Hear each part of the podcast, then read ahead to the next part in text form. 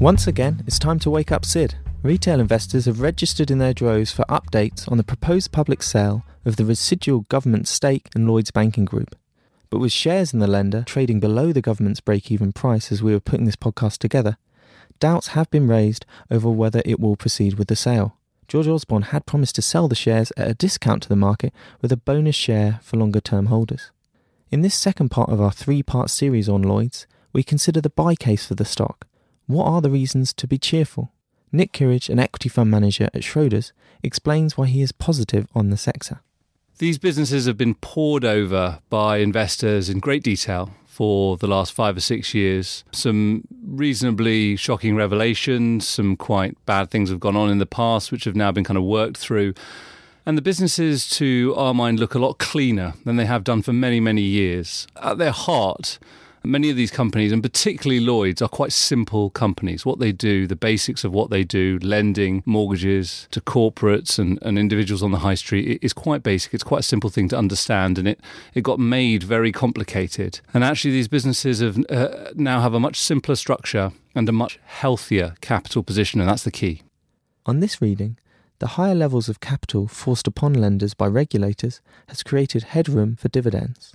If I were kind of trying to pick on something that investors perhaps have missed, it's the dramatic change in the underlying companies over the last seven years. In many cases, they are just not the same companies. Lloyd's itself, post H HBOS, and then the subsequent cleaning up of the business post H HBOS, it's changed radically. And the loan books they have now, the assets and securities on their balance sheet, and also simply the buffers, the margin of safety provided by higher and higher levels of capital, which the regulator has forced them to have and has been very painful in securing. But that is margin of safety for investors. And I think for people looking five years hence and looking to buy into these as long term investment stories, it is just a very different investment proposition.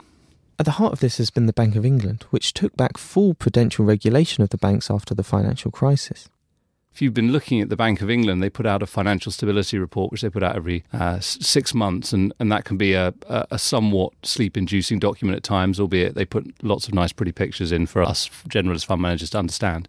But even within there, you didn't have to look too closely to see the Bank of England saying things like the whole of the UK banking sector has somewhere between seven and 10 times the amount of capital it had prior to the downturn. Now, we all know we didn't have enough prior to the downturn, but that is a radical change in the level of margin of safety.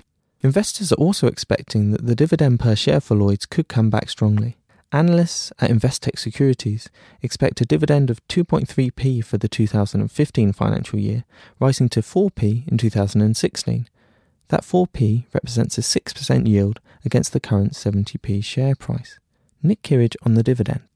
One of the things that's quite interesting, and, and, we've noticed for several years now, is that businesses that have cut their dividend are, are, obviously very unpopular when that happens and shares come under a lot of pressure. But the interesting thing about those companies on average is that they subsequently go on to grow their dividend much more quickly than the average stock in the market. And that's because as a perception of stability and you know, safety comes back into the stock and people start to think it's returned to normality and it becomes a rehabilitated citizen, the dividend grows much more quickly than the profits. So actually, the underlying businesses at banks are generating reasonable profits. You're just not seeing that because of some of the litigation issues and so on and so forth. And the Bank of England, frankly, telling them, do not pay that money out, hold it on your balance sheet for safety, which is prudent. But the opportunity for dividends to grow much more quickly in the future, I think, is, is very real. I would be very surprised if you didn't see that from banking over the next three to five years, frankly, because we've seen it in many other businesses like this where dividends have been cut and then we've then had a rehabilitation process. When it comes to trading, what are the reasons to be confident about Lloyds' prospects? First off, it is the most exposed of the big listed banks to a strengthening domestic recovery.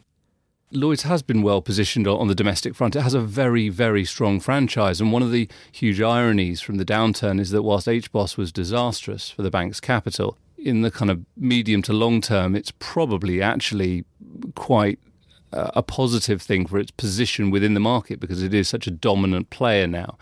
That's not to say they should have done it, but we are where we are today. And, and that position, as long as the market is disciplined, is potentially quite positive. Another big irony from, from these kind of situations is it, it takes a very nasty downturn for companies to behave better.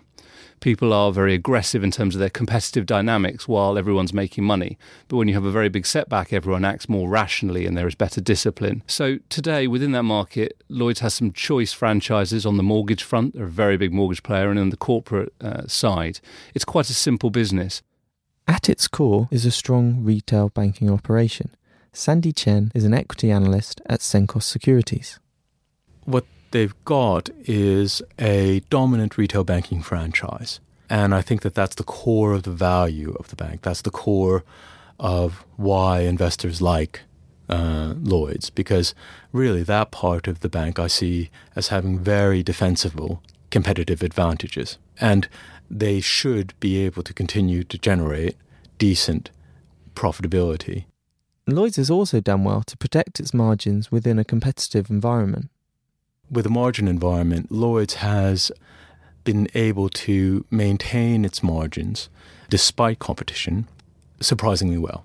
One of the thing, one of the reasons why I think they've been able to maintain those margins is because they've been paying out less to their depositors than a lot of other competitors. A rising interest rate environment is expected to have some beneficial impact on Lloyds too. Sandy Chen again. Going to that depositor base, there's something that is called the endowment effect, where the rate on your loans will go up more than the rate on the deposit or current account that you're you're paying. So actually net interest margins theoretically should expand for you know banks with a, a good deposit franchise, and Lloyd's uh, as having the largest retail deposit franchise in the UK would would benefit stand to benefit most from that. In the last podcast, we started the debate on the level of payouts for payment protection insurance. Here is the best case on PPI. First Nick Kirrage, then Guy de Blonay, a fund manager at Jupiter Fund Management there's been a lot of historic bad behaviour, and we know that. But there will come a time where everyone has claimed PPI. I mean, I think you now see the Bank of England saying, we are going to draw a line under this. We're going to draw a line in a couple of years where people must have claimed or move on. And that's right. It's right that everyone has time to get the money back if they were missold. I think um, we're also seeing the um, the run rate uh, slow down as we went into third quarter results. So I think there is light uh, at the end of the tunnel here, and um, looking at it, uh, we should probably um, see it as a, as, a, as something of the past rather than uh, further um, surprises ahead.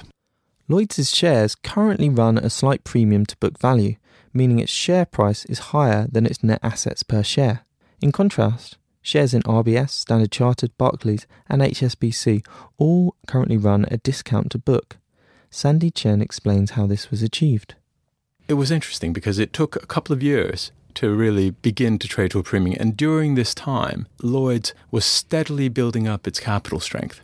They'd taken the big bath back in 2008, 2009 with all the write offs of effectively, you know, and more of, of bad debts. And as well began to dispose of, sell off a lot of their assets. And what that did was it, it made that equity to, to risk weighted assets ratio, that, that core equity ratio that we were talking about earlier, strengthen significantly. And that combined with a lot of, I think, supportive analyst chatter, pointing out that, well, underneath all this muck was a very profitable franchise with double the market share and, you know, commanding market share in retail banking, et cetera, et cetera, that couldn't possibly help but make a lot of money in someday in the future, uh, really, uh, I think, created the uh, the support for the shares to go up in price. If Lloyds is going to hold on to this premium, confidence will be key. Going forward, it's all about confidence. I mean, any share price that trades at, a, at a premium to book um, is reflecting a confidence on the stated book, but also on uh, potential dividend prospects. Investors have also welcomed the ongoing withdrawal of government support for the bank. Guy de Blonay again. The period of support coming to an end is, is should be seen as good news. The fact that uh, the government is coming out at a better price than than where they came in, so making a profit out of their intervention, should be taken as good news as well. All round, uh, simply maybe to, to make the long the long answer short, the interference um, will disappear. I mean, the government interference will in- interfere, and that's what investors are, are looking for. Many private investors may no doubt be attracted by the market discount and the opportunity to turn a quick profit, thinking back to the underpriced Royal Mail privatisation in 2013. Nick Kirrage warns against this. I wouldn't invest in this these kinds of businesses simply because you think you'll get a marginal discount to whatever is the screen price and then flip the shares. What I would do is work out whether or not you're comfortable holding these kinds of investments for 3 to 5 years. But if you are, I think everything that I've said suggests that I believe that there are opportunities there, and, and within that, I think you know Lloyd's is a is an interesting candidate. It's one where the government has been reducing its stake for some period of time, and I think it would be nice, frankly, given you know the money that taxpayers have, on the face of it, put in one way or another over time to rehabilitate the bank through their taxes. They get an opportunity to participate in some of the upside over time from investing in the company itself. To summarise, we turn to Guy de Blonay, who has this to say about how the banks have emerged from the financial crisis.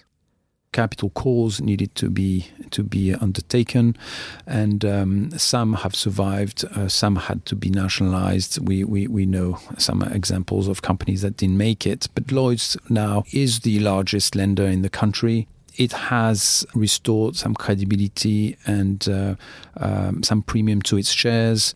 I would say its first leg of recovery is now complete, uh, which is on a valuation basis or on a on a on a trading basis. Uh, it's a company that is trading on on a premium to book, which I think is uh, the result of of many banks since the crisis that have been uh, cutting costs, um, uh, raising capital, and selling non-core assets the second, as we know, the second piece of the story, and perhaps the last one, is is to have the bank coming back what it's used to do in the past, which is to be a an income play or mm. paying a dividend. And that is uh, perhaps what we're looking for going into the next few years. Well, those were the reasons why investors may be buying into Lloyd's. In the next and final podcast, we will consider the sell case for the stock. This podcast was presented by me, Ian Smith, company's editor of the Investors Chronicle, and produced by our digital production editor, Dominic Toms.